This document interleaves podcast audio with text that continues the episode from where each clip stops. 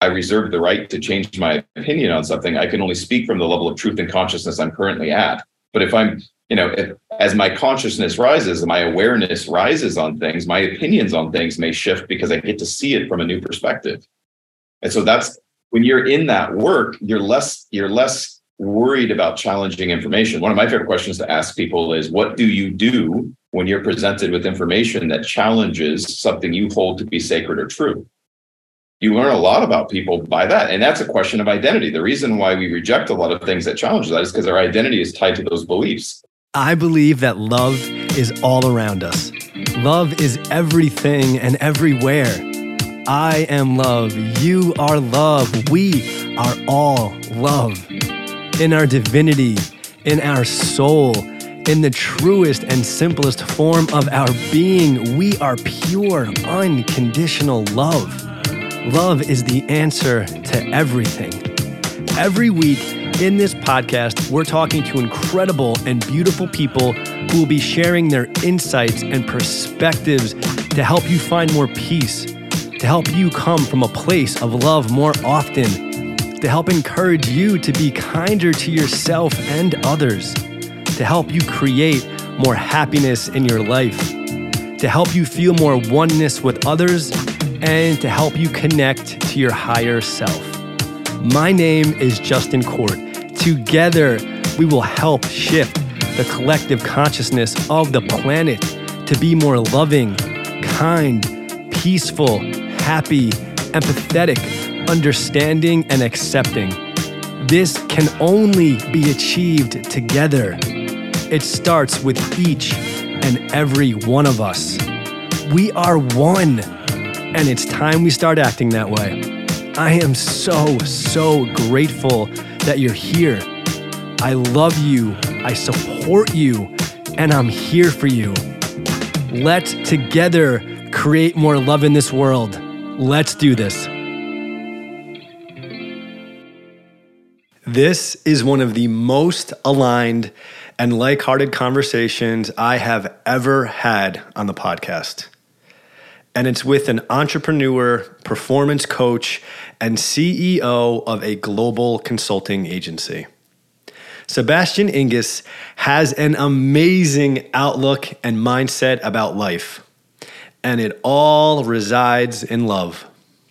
During our convo, we connect on such a high level.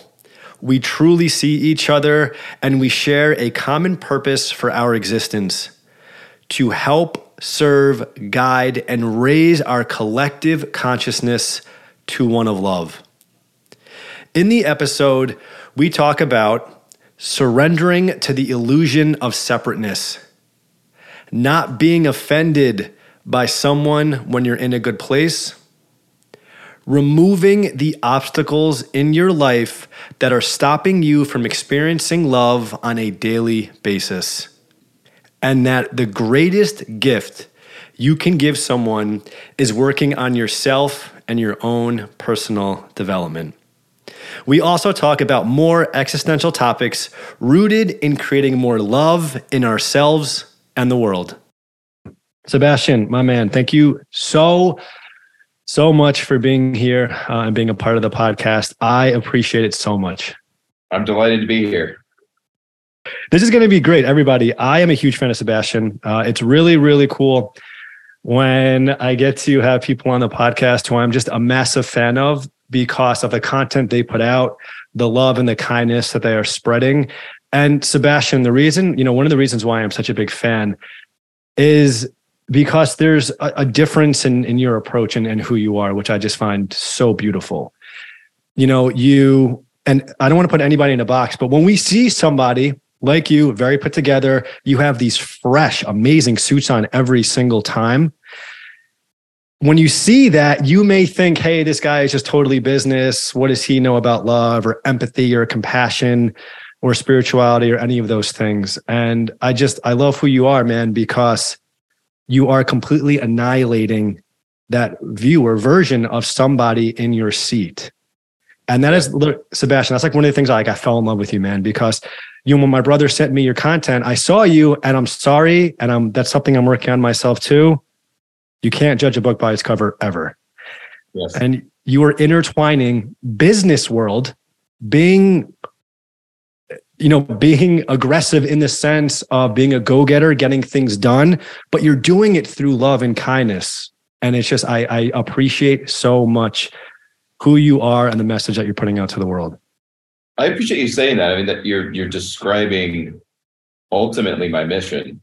Speak in truth with love with power. And in a lot of that is breaking down stereotypes and stories. So i grew up in the country. I'm a country kid first and foremost. If you catch my stories it's probably the only place you'd really see it but i didn't grow up wearing suits. I didn't grow up in and around the business world.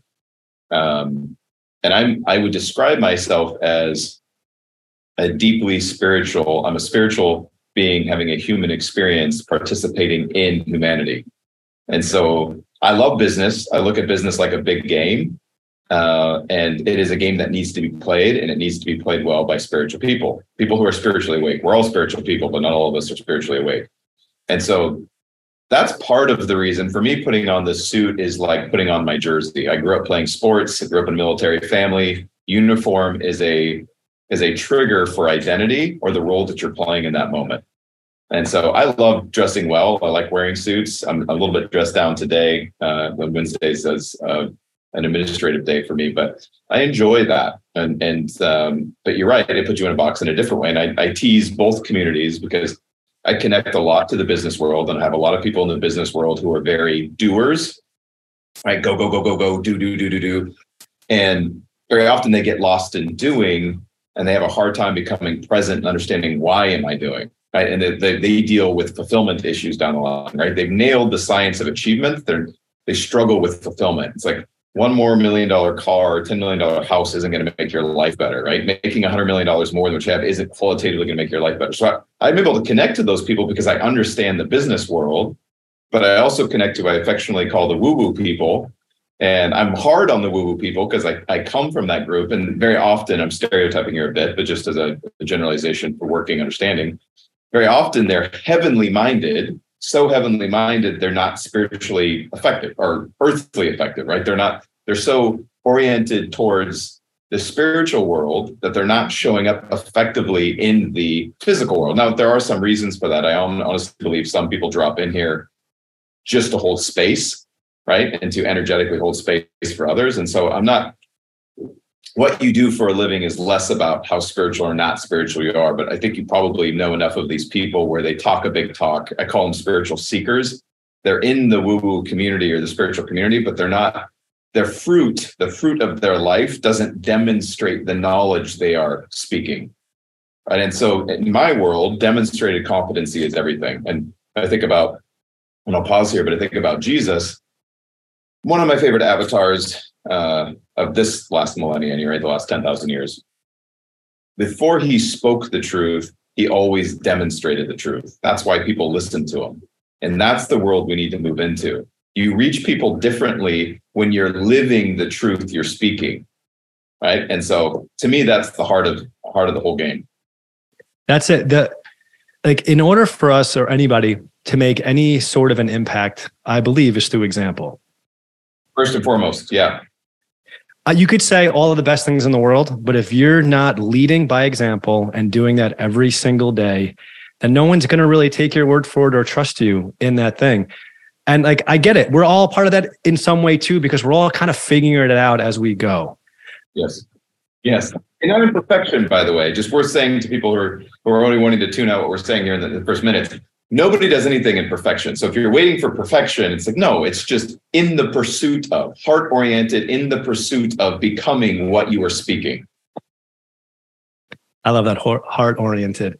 And that's like, it is. And that's such a good example. Like Jesus was this brilliant being, just this incredible person in physical form that yeah. showed exactly how we can live our lives so that we can all create heaven on earth. And he, you're right, he showed that every single day. And he said it. Unfortunately, a lot of people misunderstood his words, but he said, I am the way, I am the truth. He's, he's saying, I am the example. Follow me, do what I am doing.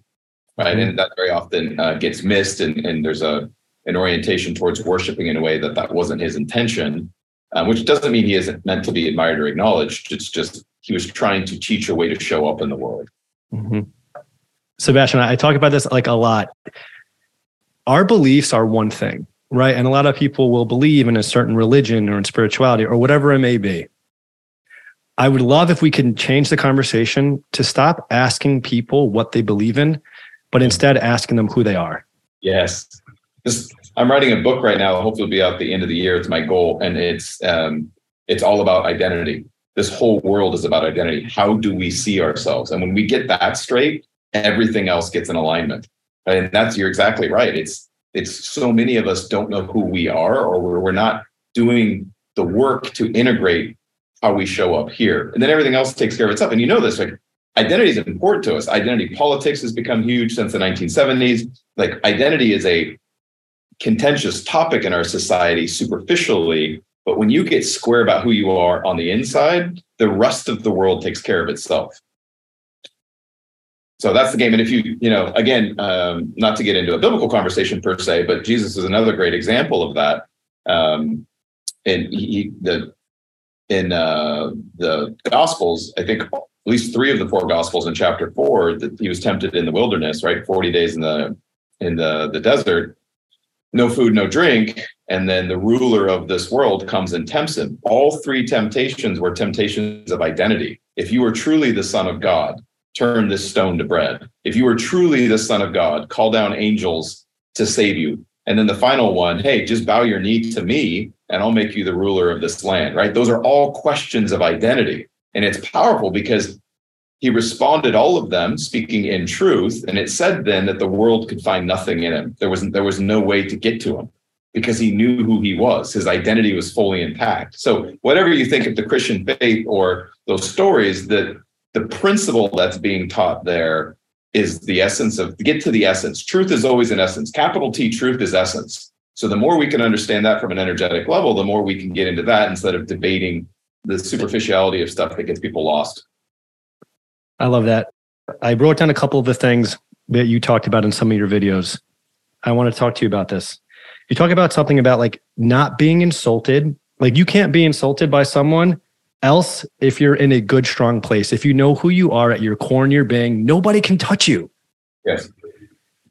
And it's so real. And so, Sabastian, I think a lot about, you know, you you can't someone can't offend you. You have to choose to oh, be offended. That is an unpopular thing to say in our world right now, but that is hundred percent true. Like it's we know this. We it's truth is fairly self-evident. If somebody said something to you that you knew was wildly not true, you wouldn't be offended.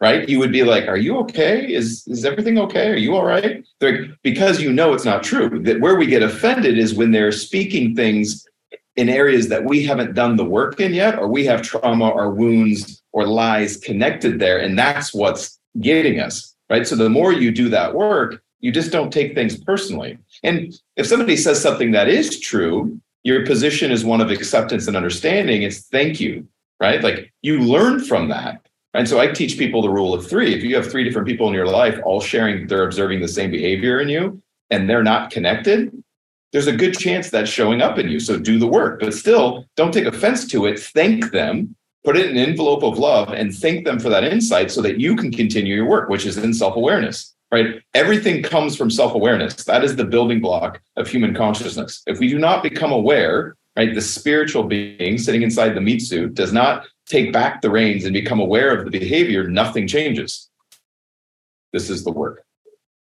It is such a and oh, you're you're very right in it is a difficult thing for people to accept that you can't be offended. You have to choose to be.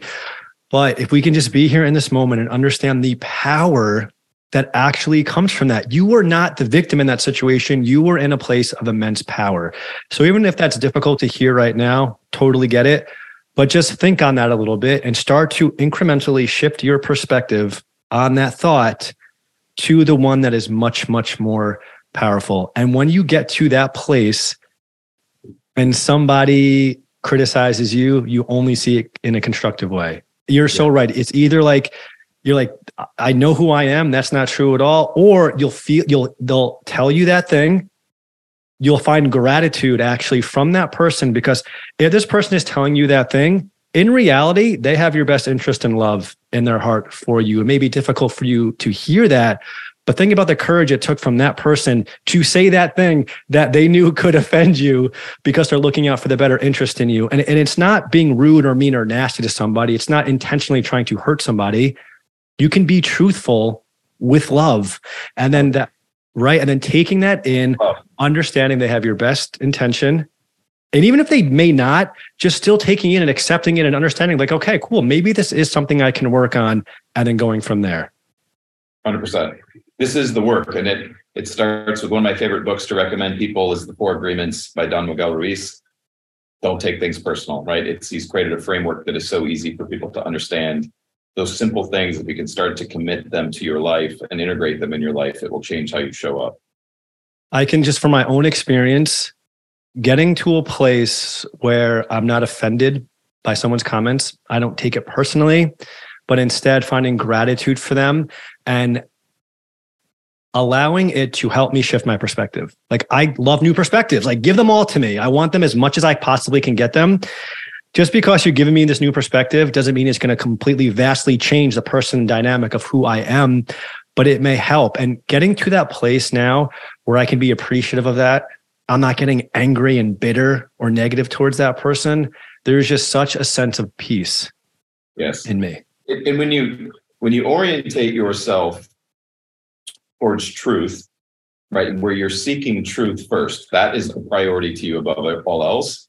It changes how you take in information, right? And so not all perspectives are created equal, not all opinions are created equal. But as you begin to create principles, um, formulas that you live your life by, when people share perspectives and ideas with you that may challenge that, it gives you, you're either going to live, you're either going to learn from it or realize that, okay, the formula I'm working with works, right? So you're constantly upgrading. And if you're oriented towards truth, this gets easier because you're constantly upgrading your formula as you're presented with new information. That's why I openly say I reserve the right to change my opinion on something. I can only speak from the level of truth and consciousness I'm currently at. But if I'm, you know, if, as my consciousness rises and my awareness rises on things, my opinions on things may shift because I get to see it from a new perspective.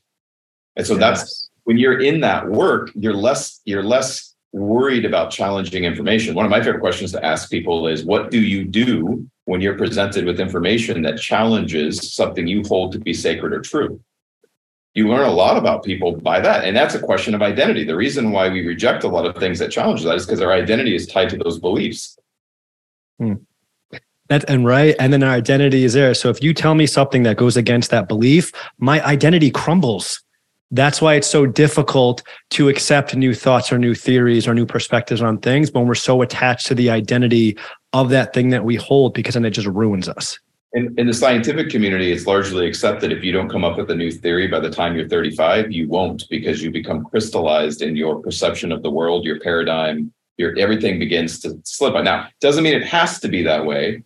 We can consciously work to continue to keep our mind from getting too rigid, but it, the older we get, the more we get stuck in our ways. And as being a good coach, being a good teacher, being a good leader also means being aware of the fragility of the human psyche where you don't irresponsibly break somebody's world because you could and this is usually you see this normally in, in places where people are being irresponsible with information where you could share something with somebody that they're not ready to hear and do more harm than good mm. because you could destroy their their view of the world but if it isn't replaced with anything they lose they become disanchored right? And i've seen people go through that and come out the other side beautifully but it's a very painful process and not one that i personally believe is on us to force on anyone right? You simply present the information it is for them to do with it. And where we get in trouble i think is where we become emotionally invested in somebody else seeing a truth they're not ready to see and we browbeat them with it. We force it on them and we do i think we do more harm than good in those scenarios.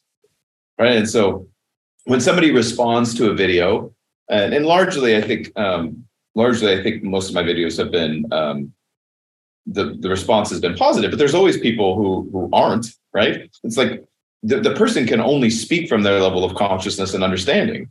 So there's no judgment on my end, right? And if they're not inquiring, if they're not asking questions, which comments rarely come with questions, they're usually, you know, a statement. There's nothing for me to add. I don't feel a need to defend it. If they ask questions, I'm happy to clarify, but I release them to where they're at. And I'm fully understanding that those who have ears to hear will hear. Those who have the ability to understand will. And it's funny that, you know, starting with our conversation in the beginning, most of my content has been business oriented but people who are spiritually inclined hear the spiritual truths I'm speaking. And that's the goal. My goal is I know those who have the, the, ability to consciously understand what I'm hearing will hear it, but I'm able to reach people in the business community who maybe aren't quite there yet because they're listening to me because they see me through a different lens, which allows me to, to particular to particular truth. So Sabastian, that is the the beauty of I think of this whole situation. That's something that I've been thinking about just leading up to this conversation with you is that you know, and again in watching a lot of your videos, we talk about very very very similar things. It's like wild how how in how aligned that we are, but we're both needed. It's all needed. It's always end. It's never me or Sabastian or me or someone else or Sabastian. It's never that. It's all of us because you, Sabastian, are going to connect and touch with people that I would never have the opportunity to connect with. And right? People. I say that again. And, and you the same, right? You were able to reach an audience that maybe I'm not able to reach. But I think long we're long past the days of, in this particular millennial cycle anyway, we're long past the days of a teacher, a guru, a a uh, an avatar, a god, or like this savior to the world, right? This is, and I don't mean this in a humanistic way, and I don't mean this in any way to, uh, to discount God at all. And, and as you get to know me, I probably wouldn't need to explain that. But this is a time period where humanity is going to step up. Not a single person, but humanity will share with one voice the truth that they know, the truth that they remember and it will take all of us speaking together in harmony that's going to bring radical change to this world, not one person. And that's mm. me, the heart of all of this, which is why I love the, the title of your, your, your podcast and your social media handle. That's it. It's all of us doing the work together. And that it takes all of us in interdependence doing the work together, not looking for one person to do it, which is why I am pay attention to the context in which I speak. I am not a big fan of teaching people what to think. I am very much focused on teaching people, giving people tools on how to think, because then it's simply them doing the work and beginning to uncover and remember the truths that they have forgotten, not listening to somebody else. I would, long term, I would never want somebody to say, Oh, I only believe that because of Sabastian, or Sabastian says, like, the work isn't done if somebody's appealing to me right? They need to understand that for themselves, not because, like, I say this half joking to people because they get it, but nobody's walking around telling you that they believe two plus two equals four because of their kindergartner teacher. And nobody would say that. Like that would we would all kind of be puzzled to be like, well, no, two plus two equals four because it's self-evident, right? You've done the work. Well, there's a lot of people walking around espousing spiritual truths that they haven't integrated and they don't know. So they cite somebody else as the reason they believe that. Well, when you've done the work, there's no need and no disrespect to any avatar, anybody who spoke truth on earth, but King Solomon sends the word. There's nothing new under the sun. Right? When you've done the work, there's nothing to cite. You understand it. It's integrated part of you. So my goal is to help humanity integrate those truths, not claim somebody else's. Now, in the short term, while you're learning, it is completely viable and useful to appeal to somebody else's work and experience in your own development. But at some point, you have to own those truths where they're no longer something you were taught. It's something you you know to be true on your own. Does this make sense? Uh, thank you for that because as you were just saying that, it reintegrated more in me. Like that is it. This is the word. It, it literally is never ever through somebody else. It's always through you. Yes. Us, me, yes. Right. That's it. You can't convince somebody of something they don't want to hear or they don't want to believe. All we can do is hold energetic alignment and consciousness at a level that supports somebody else's growth. But ultimately, it's on them to do the work, which is three main illusions that we have to surrender. One is the illusion of control. We waste so much energy trying to control things that is not for us to control. right? We can't, there's certain things in the world that are outside of our, our egoic control, actually. And what's the irony of that is once you surrender the illusion of control, you have far more influence and control than you realize. But it's only when you surrender egoic control that that even becomes possible to understand. Uh, you know, I'll say there's a there's a book called I, have talked about it on the podcast before. It's called Conversations with God, and oh my gosh, and so good. And in the fourth book, it's the Awaken. It's awakening the species, and that's what it is. The invitation is for each person to individually awaken, to do the work, and to and you mentioned this before too. It is to remember. Yes, we well, already know. Yeah, deep truth is a remembering right? It's not a mental ascension. The mind is a is is a computational tool. It isn't designed to to, to defer or um, discern truth from falsehood. It's actually pretty pretty horrific at at discerning truth from falsehood because it's heavily reliant on the programs it's using, just like a computer, just like any other computer. So your mind isn't really meant for truth and falsehood. It's a way of processing information. It's a computational tool that was largely designed for the third dimension to keep you alive so you could exist, survival. But deep truth, capital T truth, comes from the heart, which is why when somebody speaks truth, you'll express it as that bears witness to me. It's not a new truth, it's a remembering of something that you have forgotten. Right. And you'll feel it here more than you will here. Right. Yep. It, you literally do. You, it, that's what it is. It's not like, uh, it's not, it's not a mind thing at all. It's you just feel it in every part of your being that this is true. It is a knowing beyond the mind. Yes. And this is where I love science. I'm a huge fan of science, and we needed science. Uh, it got us under the out of the shadow of of religion, but it became the antithesis to religion. And what happens is when you do that, when we react to error, we very often cause more error. And now science in in in our day and age has become the Catholic Church can't question anything. We are the superior intellect. We know all truth, right? This is, it's like, it's a hilarious, which is historically, this is what we do. When we react to error, we cause more error. But the problem with science is it can only go as far as the first three dimensions, right? And, and so there are lots of things it cannot account for. And I think it's it's thrived the last couple hundred years because it was really picking up the low-hanging fruit, the things that needed to be structured and understood, but as it's getting to its fringes of what it understands, it's running into its limitations and having a very hard time with that. And you're going to see spiritual technology come back on the scene. And you see that, right? You said art and literature. I think um, Plato is maybe it was Aristotle. Plato or Aristotle said the art of literature, the art and literature of today is a foreshadow of tomorrow. And it's absolutely true. Where if you see the great works uh, in arts and literature and entertainment, they're foreshadowing a, a they're foreshadowing spiritual truths that are coming into fruition in the way that the collective can assimilate that information. So look at the Star Wars series, for instance. Star Wars is a great example of this, really largely inspired by Joseph Campbell's The Hero's Journey. But in, in the late 70s, uh, early 80s, when the first ones came out, the human mind had no way to understand or comprehend much of what was being taught.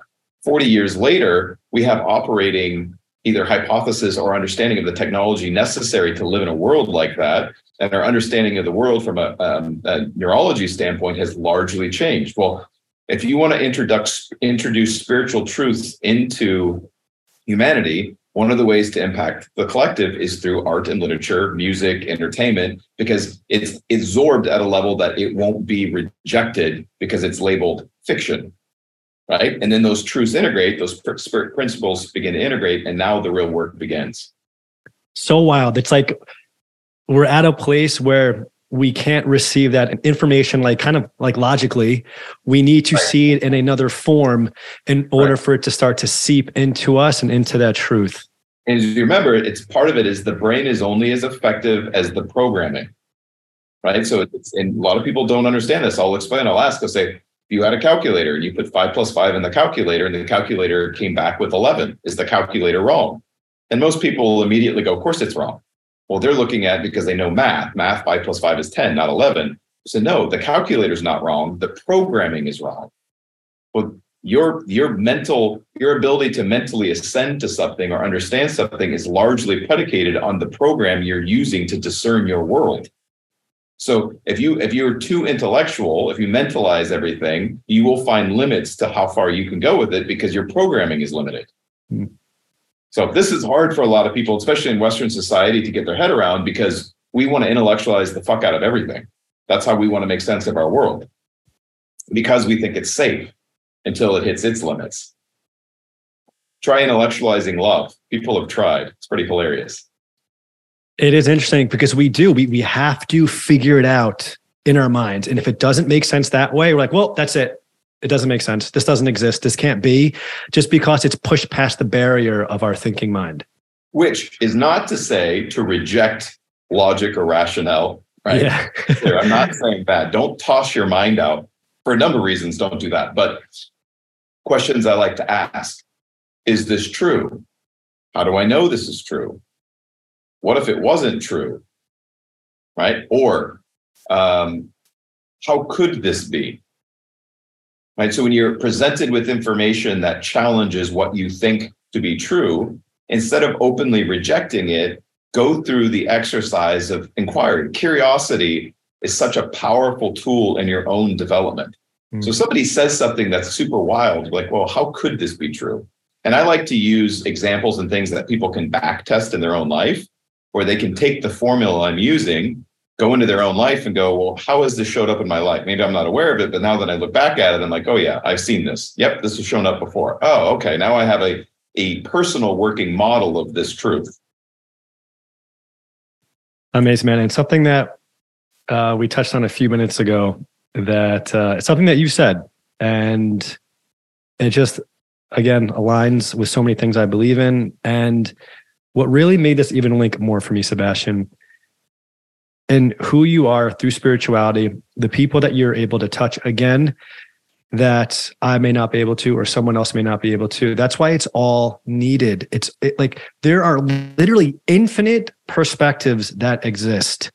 And every, right? And every single one isn't going to connect to the same thing. Of course not. And like Sabastian, you yourself, man, have opened up my eyes to the idea and realm that there are, and of course there are, spiritual people within business, within finance, within marketing, within all of these different sectors. Of course, there are. And I love how you tie because it's always both it's business and it's spirituality. They're both.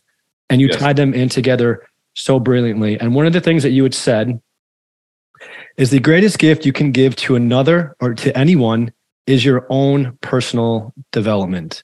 And I'm just want to I'm going to tie I'm going to connect the dot over to Ram Dass, one of the most brilliant spiritual teachers who has existed. Said, "quote I can say it again."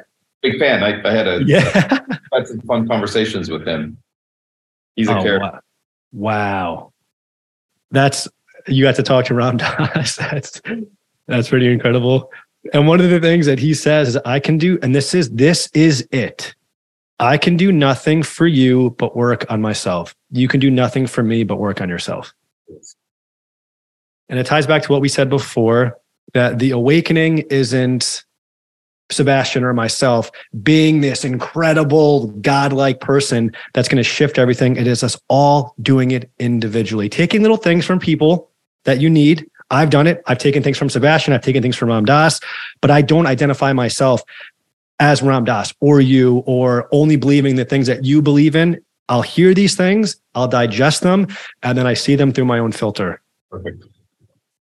This is the work. And, and here's the thing at the end of the day, there is spiritual truth and spiritual technology that are, uh, I will use the word absolute, um, though that may throw people off. Sometimes the word absolute is a scary one, but there are there are truths that I would say are eternal they're not changing.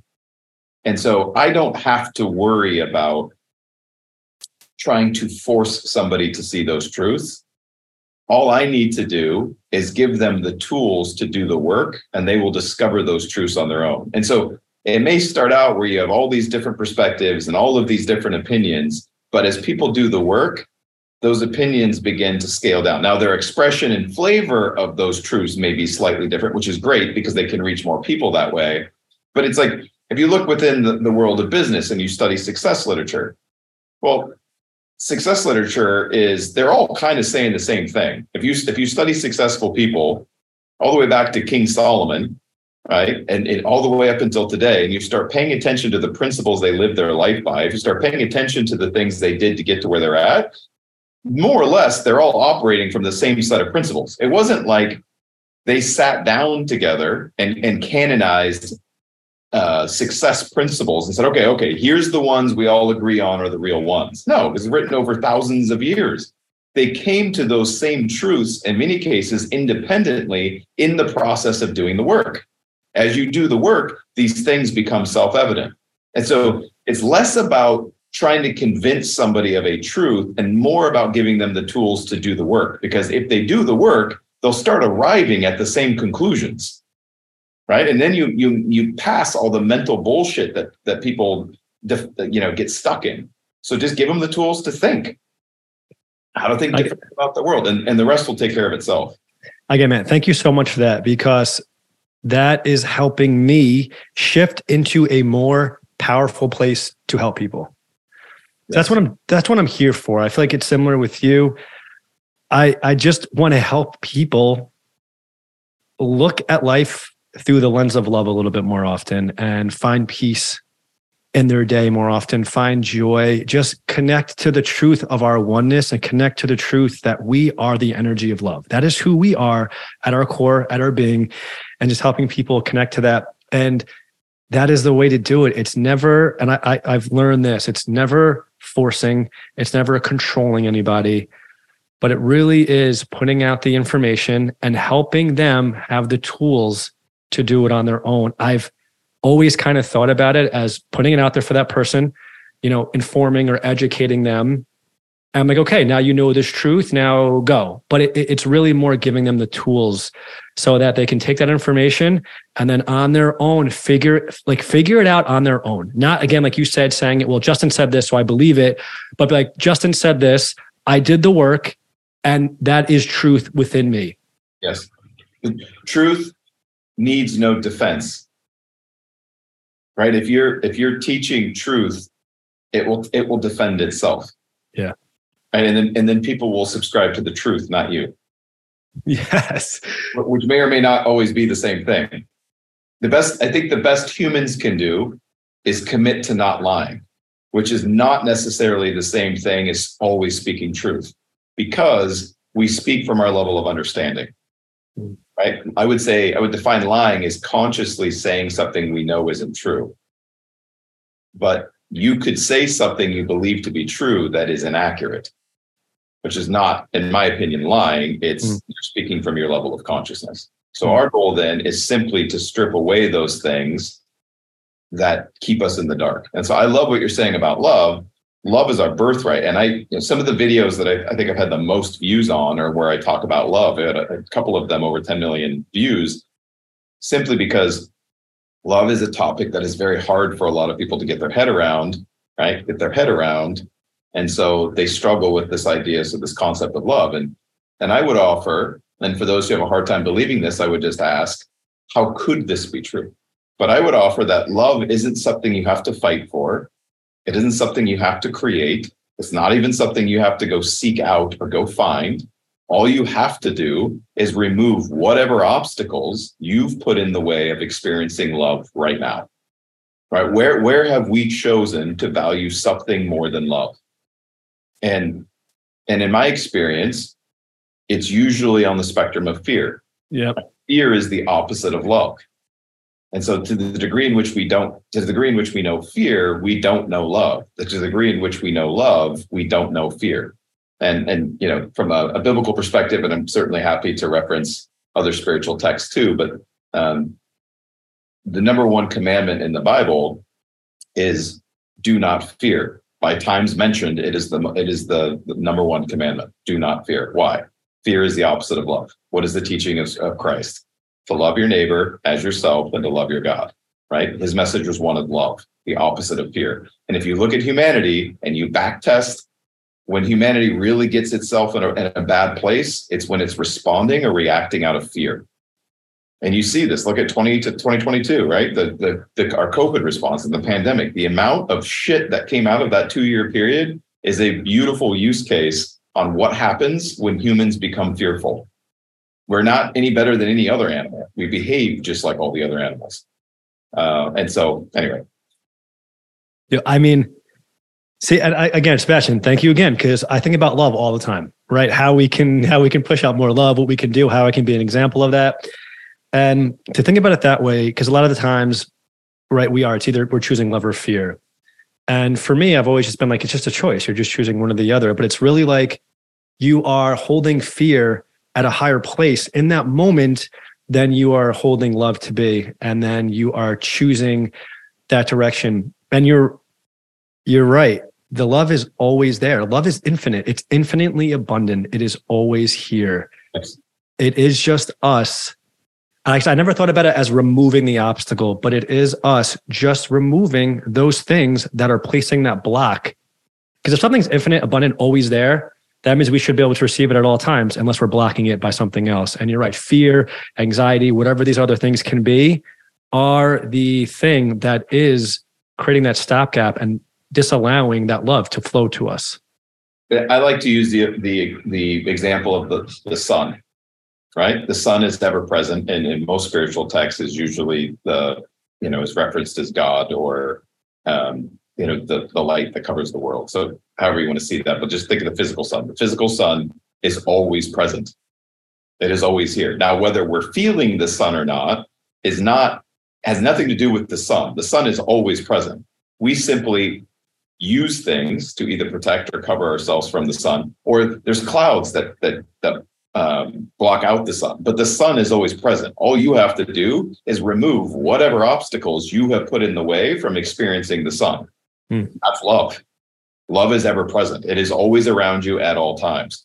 And to the degree in which we've surrendered the illusion of separation, or um, we are able to to surrender the idea of fear, right? So if, if if we live in fear, the areas of fear in our life are simply areas where we have not surrendered the illusion or eh, of separateness, right? And that that's the work. So you can lean into that. Like, okay, well, what am I really afraid of here? What is it that is driving this decision? And that gives you a place, a crack of light to get in to become more aware of what do I believe about the world? What must I believe about myself or others to respond in this way? Now that's a crack of light that allows more awareness in. Well, what is your story about a thing? We don't see the world the way it is. We see the world the way we are. So our stories about things are a reflection of our internal belief system, which gives us an opportunity and awareness to change if we want to. Right, if if we want to, and I would love to dive into that more. Uh, surrendering the illusion of separateness. What do you what do you mean? Well, of course we're separate, Sabastian. I'm here, you're there. Something else is over there. Of course we're separate. Yeah, and, and which is largely illusion, much like time. yeah. Um, everything is energy, right? And, and we were created in energy and we are energy and we are not separate. Now we participate. It would be like, it does not mean we, sometimes when people hear that, they start the illusion of separateness or specialness. It can be disheartening because, especially from an egoic consciousness, we create value in the world by feeling separate from the world. Humans are fantastic at this, creating separation between us and the rest of nature, which is horrific for nature and our world. Uh, but we like to think of ourselves as separate. And in many cases, we like to think of ourselves as special. Sometimes we are special to the upside, right? We have a, a greater calling or more gifts or more talent or more ability, right? You see that side of the egoic structure. And then you also see I'm special in my suffering. You don't know what my suffering is like. You don't know what I've been through. In either case, the ego, the egoic construct loves to feel special and separate right? Part of the work is is surrendering these belief systems back from where they came from so you can see the nature of reality mm-hmm. and see that you are part of a bigger whole. And in that case, I would look at it like every sun ray, although individual, is still part of the sun. Every wave is still part of the ocean. Every leaf is still part of the tree. We are there is an individuation to the expression of creation, but we are still part of the whole. And this is where many of us disconnect and lose it.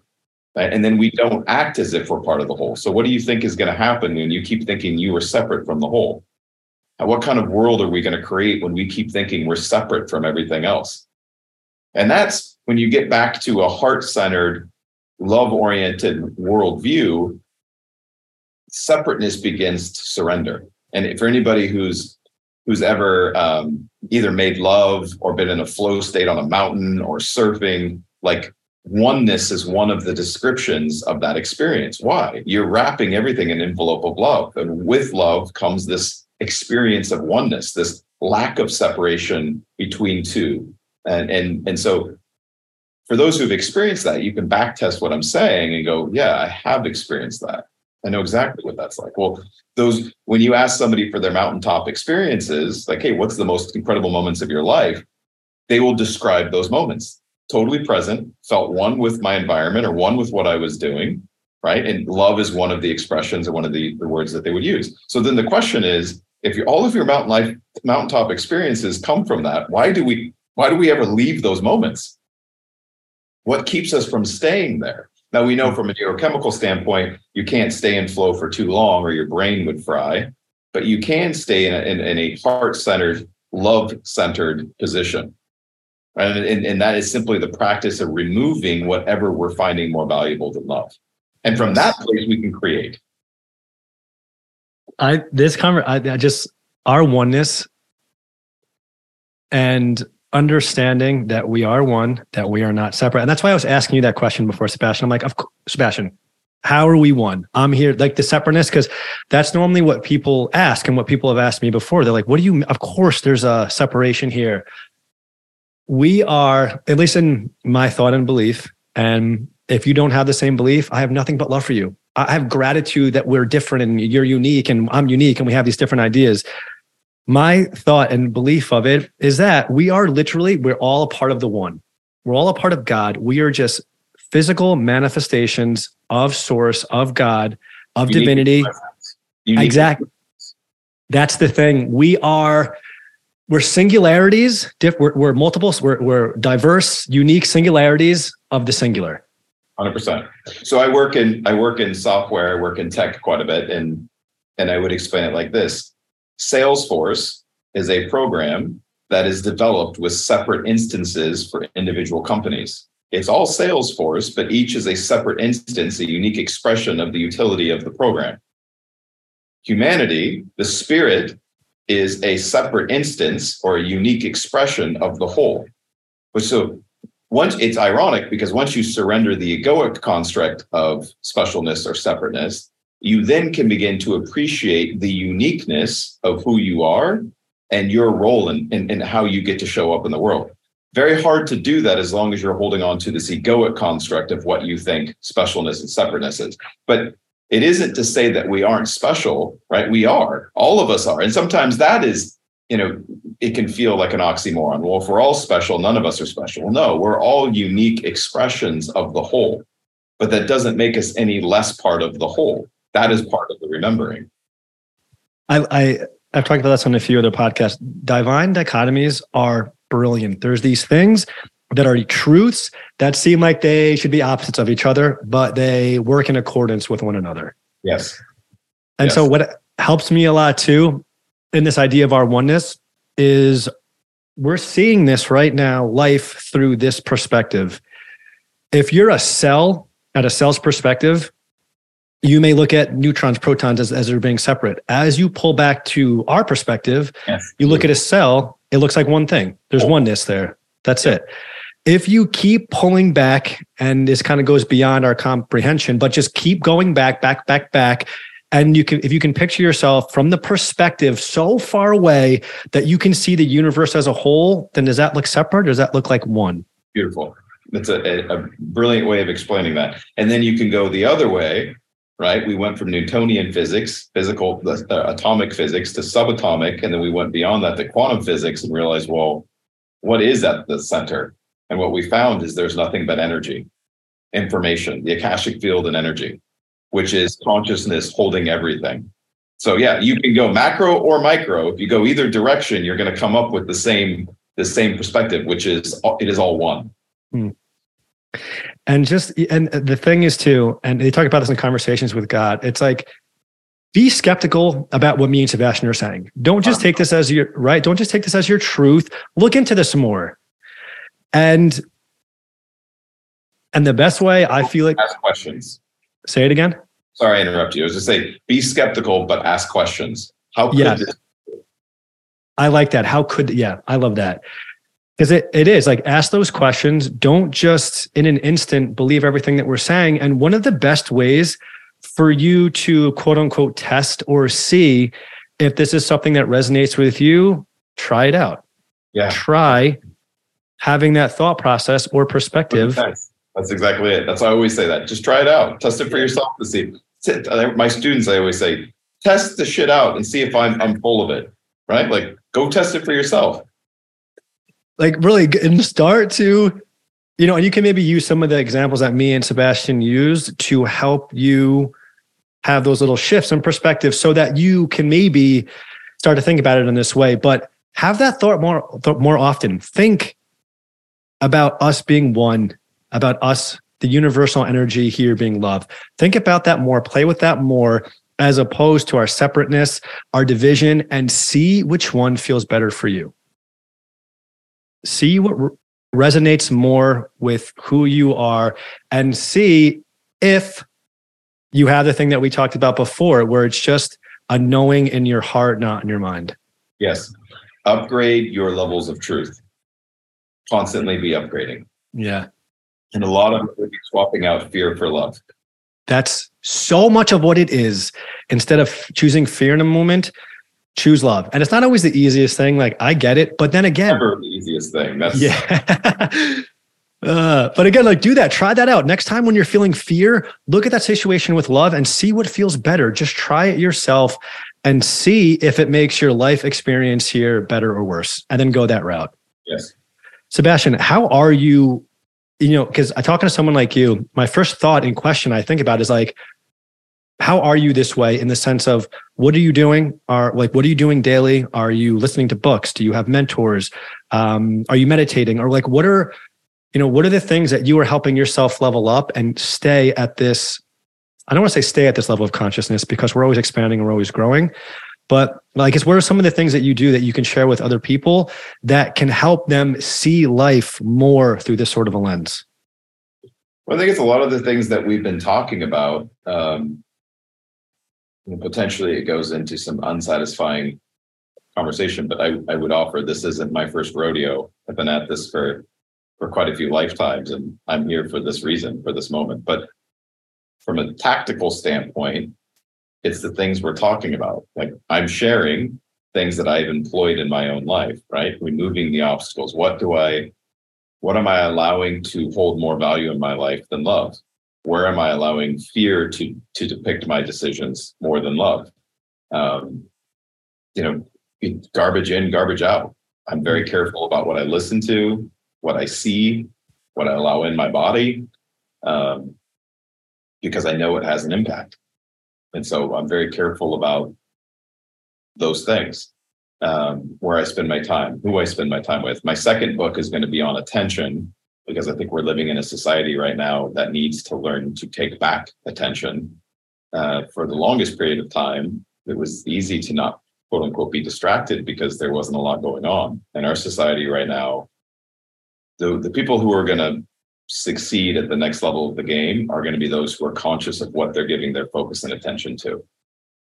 And so that's important. That's that's awareness, right? Being aware of where am I putting my time, where am I putting my attention, and then How do you- constantly doing the inner work. Good. I'm sorry. I want you to, how do you feel like you got to a place where you can be aware and be mindful? It's a it's a muscle like any other. Yeah.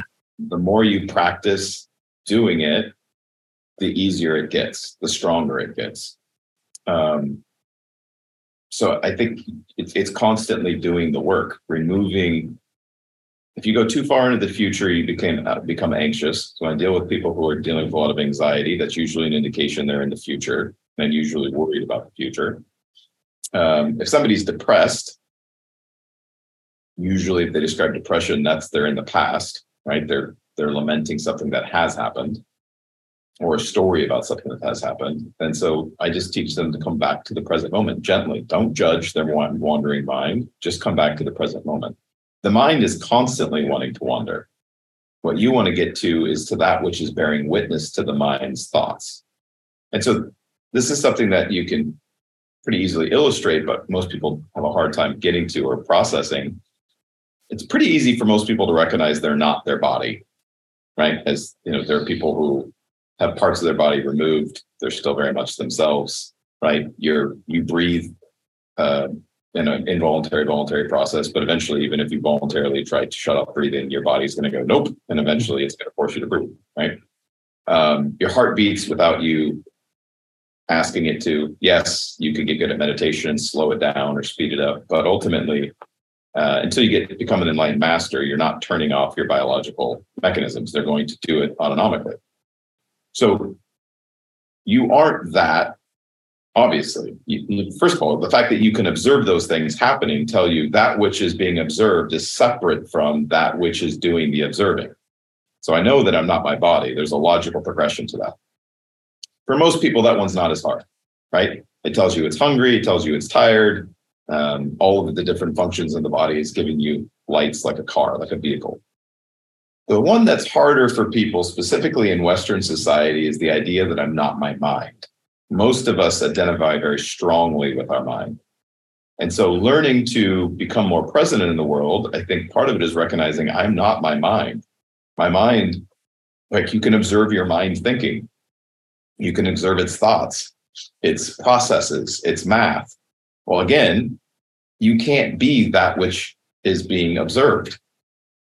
Right? If you are the observer, you are separate from that which is observing. So the fact that you can observe your mind processing lets you know I am separate from that which I am observing. Then the question is, what am I that is observing? That which bears witness to the experience of this world. That is the essence of you. And I take people through a process of getting to that person, that personhood, or that that witness of.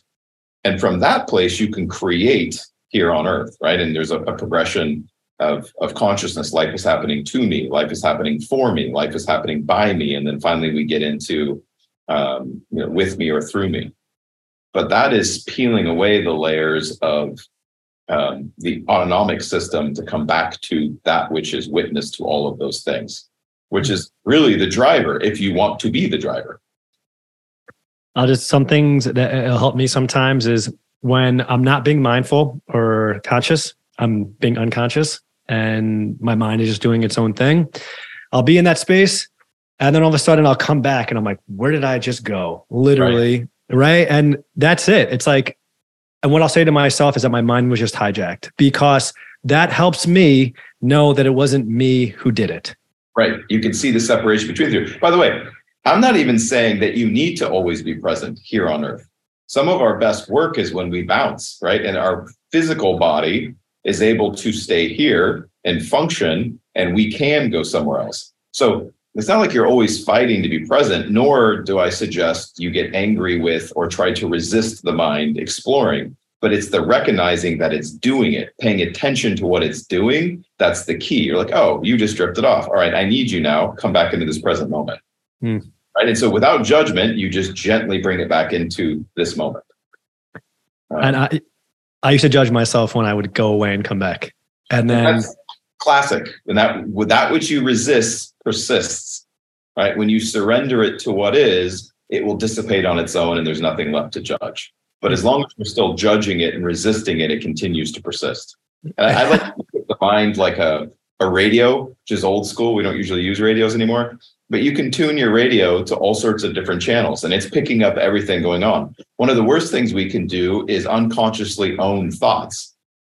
All the thoughts that are coming through your brain are not yours. Yeah. We're trying to own them right? Own the ones you want, not all of them. That would be like flipping through the radio station and listening to a song you don't want and thinking that's what you are. Like, no, just turn the channel. And so that your mind is constantly thinking and doing and has lots of exercises in futile thinking. Don't own the thought. It only becomes a problem when you begin to believe the thought. And think about this when when whether it's an allegory or a true experience, when Adam and Eve were in the garden, after eating of the, the tree of good and evil, God came to them and he said, Who told you that you were naked? In other words, how did you come to believe this thought? How and what it was really asking is how did you come to believe that you were separate from me? And that's an important thing for people to understand because God did not separate himself from humanity. It was humanity that separated itself from God. Whether you think the story is an allegory or actually happened, principally, in essence, it's the same thing, which was humanity separated itself from God. God did not separate itself from himself from humanity. Sabastian, did you grow up in a Catholic household or were you Catholic? No, no, no I, I didn't. Um, no, yeah, I, uh, I did grow up. Um, I did grow up. Uh, my my dad was a uh, a pastor, but I didn't know him. My mom and dad divorced before I uh, before I met him. So there's probably some spiritual lineage there, um, but I didn't grow up Catholic Church. And then I, as when I got older, I studied all the major religions of the world. I think I have a stack of all of them. I found them all quite fascinating so I, I, we're living in mostly a Judeo-Christian culture, so I generally reference the Bible more than others because that's the one that people know. But I'm I'm pretty comfortable in the Bhagavad Gita or or the Siddhartha or uh, the Upanishads for those who like to go more into Eastern religion. Um, the Quran is the Quran, but I can go there for people who would much prefer to um, in that language as well. I mean, pretty brilliant that you've taken a deep dive into lots of religion so you can connect and relate with more people. That's all I see there. I'm like, you're just making yourself more of a vessel to be seen and to and to be heard and to connect with more people. And science, which may be offensive to some people, but I think science is its own form of religion. And mm-hmm.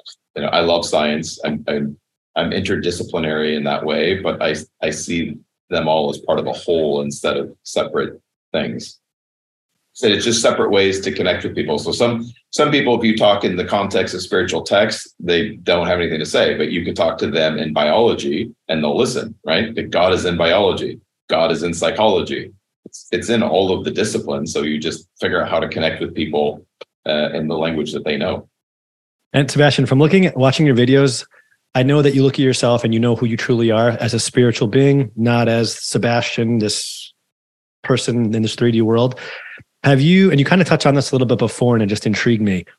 Do you feel that you, your soul, your being, who you truly, truly are, is meant to be here now doing what you're doing?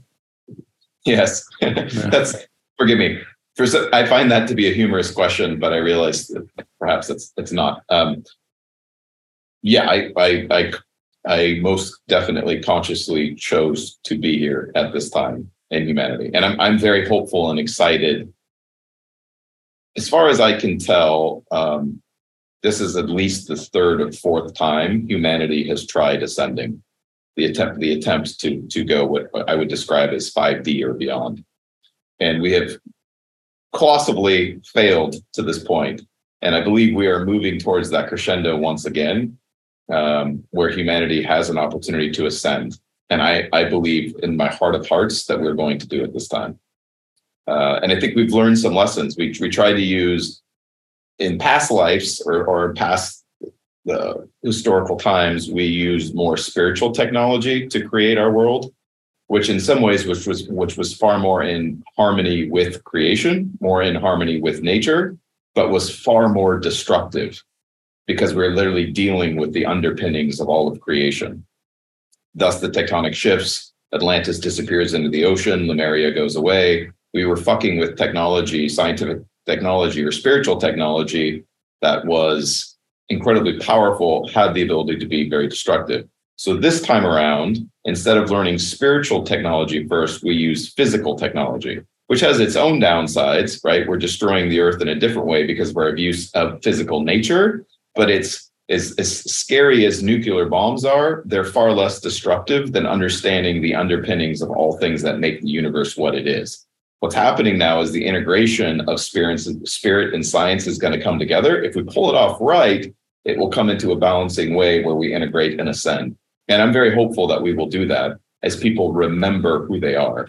And there's a lot of beings dropping in right now for this moment in time because everybody, it's like, get your popcorn ready. Everybody's super excited to see what's going to happen here. Me and my brother, a lot of the times, are like, wow, we are, you know, we really dropped in at a really exciting time. And like we are right? Brave to hop in at this time. Cause sometimes we'll kind of be, you know, you'll be overcarried by, or you'll kind of be brought down by the things that are happening in life, war, all this, all these things, you know, that are affecting life, quote unquote, negatively. And I'm like, damn, this is, it is a hard time to be here sometimes. And it's like, well, we chose to drop in right now. And is it, and as, as I dropped uh, Peter Diamandis, a dude I like a lot, follow. Uh, he's doing some great work on the earth, but he he posted today uh, just a, a, quick snippet that he would offer that there's never been a better time to be alive. Um, just looking at real data. Yeah. Not, you know, we're living in a nihilistic time, which is creating an existential crisis. And so a lot of people, because of a lack of meaning, we have more mental health issues than ever. But from a safety and security standpoint for the whole world, just not the United States, it's never been better. Right. In, in the actual present world. Now we could procrastinate what we think is going to happen in the future and some of the things. And it's not saying that there aren't lots of things we need to be, you know, thinking about and working towards, mm-hmm. but it's hard to argue that there's ever been a better time to be alive. I, I read a stat that you're three times more likely to die of obesity or obesity related uh, disease than starvation currently. Wow. Um, which is a crazy thought, which isn't me saying we still don't have food scarcity or food insecurity issues around the world and that these aren't things that still need to be solved for. Um, we still have major issues. It's, I'm not saying we've arrived. We're far from arrival. Just if you look in perspective throughout history, you can't. I, I just I tell people to go back, like give me real data and go back in time. Don't go to a single town. Don't even go to a country. Look at it at a macro level for the world and tell me a better time to be in the world. We take I mean, that and it's as surprising as it may seem, this has actually been a relatively peaceful time too, which that's hard to understand. But I think if you study history, um, man has been at war 93% of its existence, which is crazy. Sabastian, one of the things I feel like that you are brilliant at, at is you'll talk about one thing and I can hear them too, the people attacking possibly that view, and you just gently laying them down and be like, okay, just fully understand what I'm saying here. Like with starvation, just because you have a three times more chance to be obese doesn't mean starvation doesn't exist. And as soon as you said that, that's what I thought. I'm like, well, what about, you know, what about starvation? And you're just so good at that. There's a reason you have to solve for the human you're talking to. Yeah. Most humans have operating assumptions about their world that are provoked when you say certain things. So part of doing the deep work is being able to see the 360 degree view of the statement you're making and understand your audience well enough to know that they're going to have hidden objections or things that are immediately going to come to their mind and you want to address them where you can and that's one of the hardest things. I do a lot of short form content because short form is is big right now. The problem with short form content is context is very often lost. And so there are things that you will say in 30 second clips that could easily be misconstrued or misunderstood. And and some people will take very offensively because they're they're seeing it through a very small filter and a context that's more a projection of their world than what you mean. And so as somebody gets to know you more, then they're like, oh, okay, I, I understand more where he's coming from because I know the whole person. Hard to do in 30 second clips. But I thank you for acknowledging that. That's something that um, I think is important in being able to communicate. And like when you said that, Sabastian, I knew exactly what you were talking about. I, I like, you know, because I watched your videos, I know a little bit of who you are. And I knew that, but I was uh, very appreciative that you that you did say that out loud, just so anyone else who doesn't know you as well could fully understand who you are. And Sabastian, I just want to take 15 seconds to be here right now, present with you, and look at you and let you know that I see you and then I hear you, and that I myself as well know in the truth of who I am in my heart and my soul, not in my mind, that I am here also to spread love and help awaken people. Yes. And it's feels amazing to look back at someone else and be connected in that moment. Um, so I just appreciate who you are, what you're doing, and it just feels incredible to be aligned with someone like you. So thank you, buddy. Thank you, brother. I appreciate it. I've enjoyed this conversation immensely.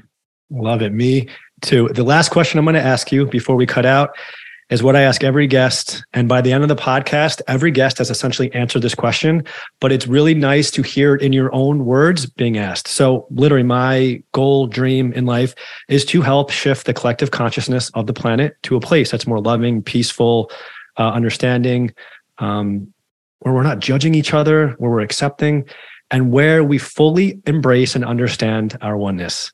Yes. Helping shift that way. So, Sabastian, how do you feel like every single day you are helping contribute to that sort of a shift in consciousness?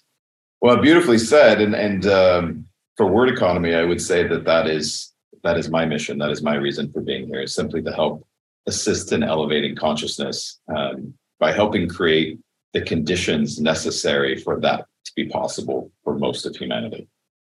Um, but it always starts with you right? We talked about two of the three illusions. There's there's three: the illusion of control, the illusion of specialness or separateness, and then the illusion of duality.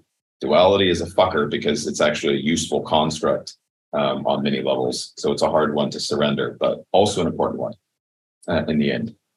But it always starts with you, right? The greatest gift you can give anybody is your own personal development. You have a to the 10th power ability as you elevate consciousness to support that elevation in the people around you. And so a lot of times you see people are very cause driven, you get more focused on other people being the change than being the change themselves. Change is always an individual job, it's an inside job. All we can do is try to assist in creating uh, systems that support that growth and change in others. So I'm always very concerned when we try to create laws to force change. Um, laws ultimately are an expression of the morals of a country, not the enforcement of or the, the, the intention to change the morals of a country. You're in bad shape if you're trying to force change on people, right? Your laws should be a reflection of how people show up in the world to support those morals. Mm-hmm. Uh, you see a lot of this. We're solving for stupid every single day with the laws and legislations that that the legislation that's being passed instead of educating and developing people. And so for me, the answer to everything is education.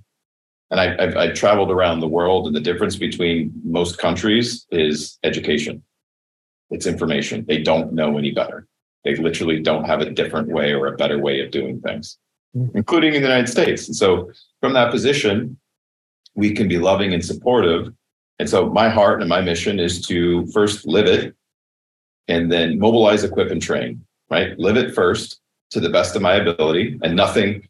We are perfectly imperfect. And I don't mean that as a trite statement, but I'm still in a human body having a human experience. So I don't claim perfection. Um, but I'm constantly in pursuit of or asymptotically approaching perfection in the sense of always doing your best, right? Which is another one of the four agreements. So living it first and foremost, and then teaching others how to do it. Mobilize, equip, and train, and that will the, the rest of my life uh, will be spent in different forms doing that through influence and impact. Thank you, buddy. That was beautiful. Um, and I just couldn't agree more. It's always with us. It's not even like getting to a state of consciousness where we're not punishing that person for murder. We are getting to the root of who they are and the consciousness of this planet and healing that person so that murder doesn't even exist in their consciousness. Yeah. Man, that is so hard for people to understand.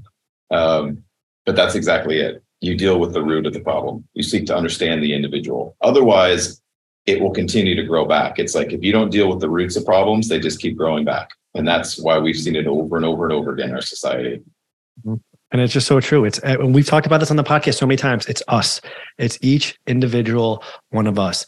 And sometimes when I'll get frustrated that the world isn't changing fast enough for how I want it to be, it's like I can't control that. Just be the best version of myself that I can be. That's literally the best that I can do.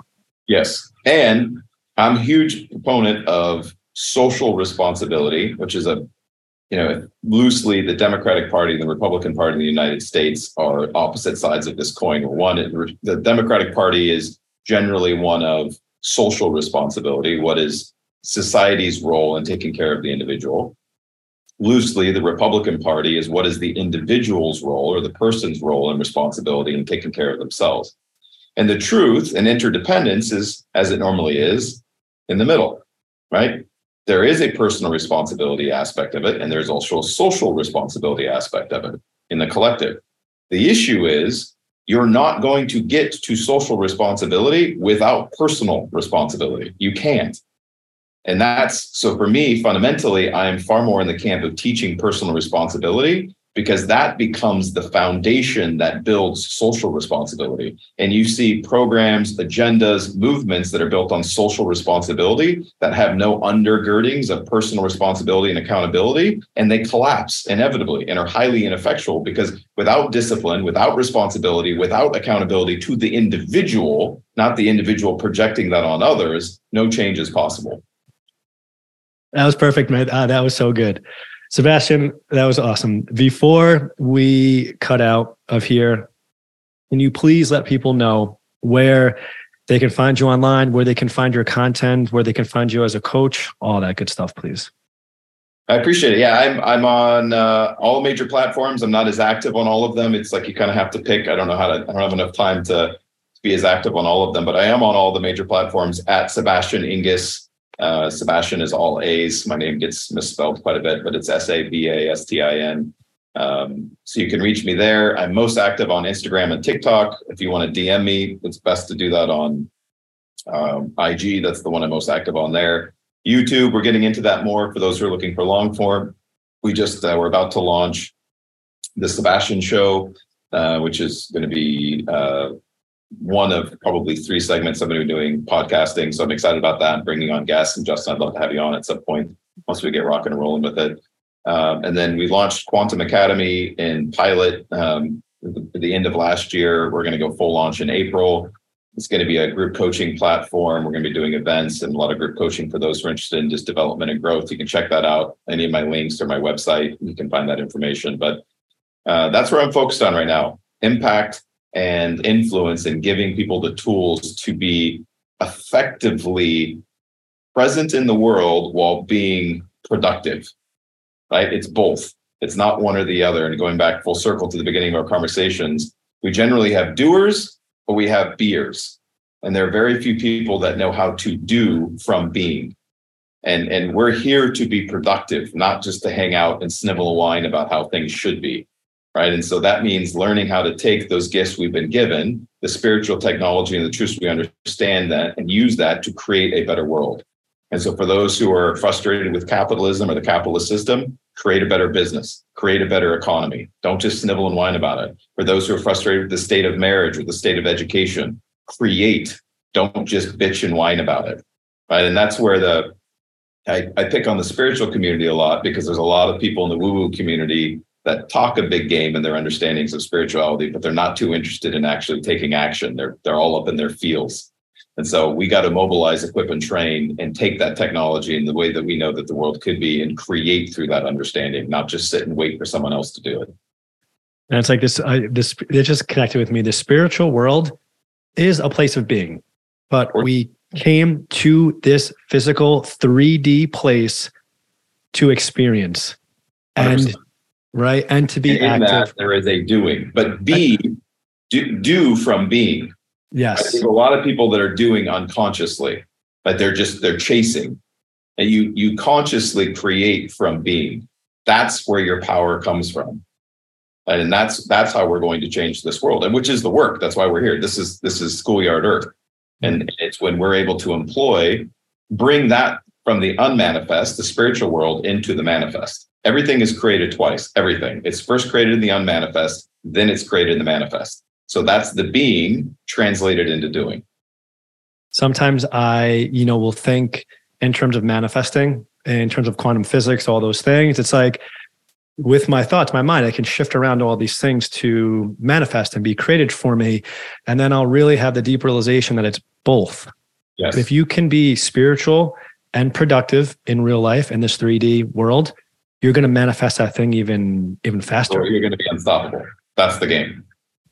Because I've listened to books where it's like you can't just not that you can't. I don't say you can't, but in books where they talk about you know when you're just physically moving through things, that time span can just take a lot more because there's a lot more matter that actually has to move through time and space.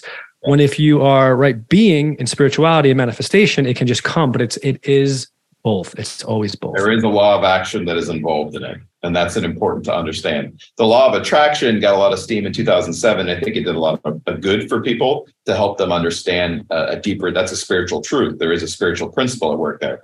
Unfortunately, the seekers and the, the heavenly minded, not physically good people then go, oh, I just sit on my couch and everything happens for me. And I know a lot of people who are in that camp who can't run successful businesses, even at their best attempts. They don't run great organizations because they don't know how to do. They just be, right? Without doing. And so they're not actually getting good at their craft and learning actual skill sets. They think I just get in alignment and everything just happens for me. And it's like, no, bro. First, you get in alignment and then you go into action. Measure twice, cut once. Measure twice, being, cut once, doing. So once you come from a place of being, doing changes, the action changes, you got a lot of headwind. But the problem is you still have to be disciplined, you still have to be accountable. It does mean you're probably going to have to push yourself at times. And sometimes it's not always going to be comfortable. And sometimes that doesn't, you know, that doesn't resonate. That message is not one that someone to hear. Yeah. And it's just, it's always end. It's just, it's to me, it's always end. So it's being and doing. Yes. But being first. Yeah. Sabastian, I could literally talk with you for hours and hours. I appreciate you so. We'll yeah, for sure. I would be honored to be a guest on yours in the near future. I'd love to have you back on mine because there are so many more things that we could dive into and talk about.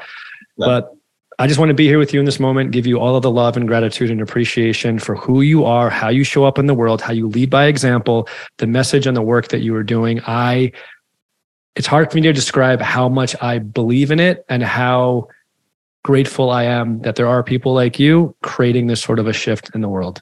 So thank, thank you, brother. And there's more coming online. Yes, cool. Go check out Sabastian. I mean, the the wisdom that Sabastian dropped in this podcast episode is just a tiny sliver of the content that he puts out there. So go check him out. Thank you so much, everybody, for being here being with me and Sabastian for this incredibly special episode. We have so much love for you, and we cannot wait to see you next week. Take care of everybody. Sabastian, man, I love you, buddy. Thank you. Appreciate you, brother. Talk to yep. you soon. See ya. Bye, everybody. Hey, if you enjoyed this episode of the podcast, please like, follow, share, subscribe whatever you can do to help share this with the world. We put a lot of energy, effort, and time into creating this beautiful podcast with these incredible guests to help bring more awareness to the love that exists all around us. So if you can help spread some love, we'd really appreciate it. Love you.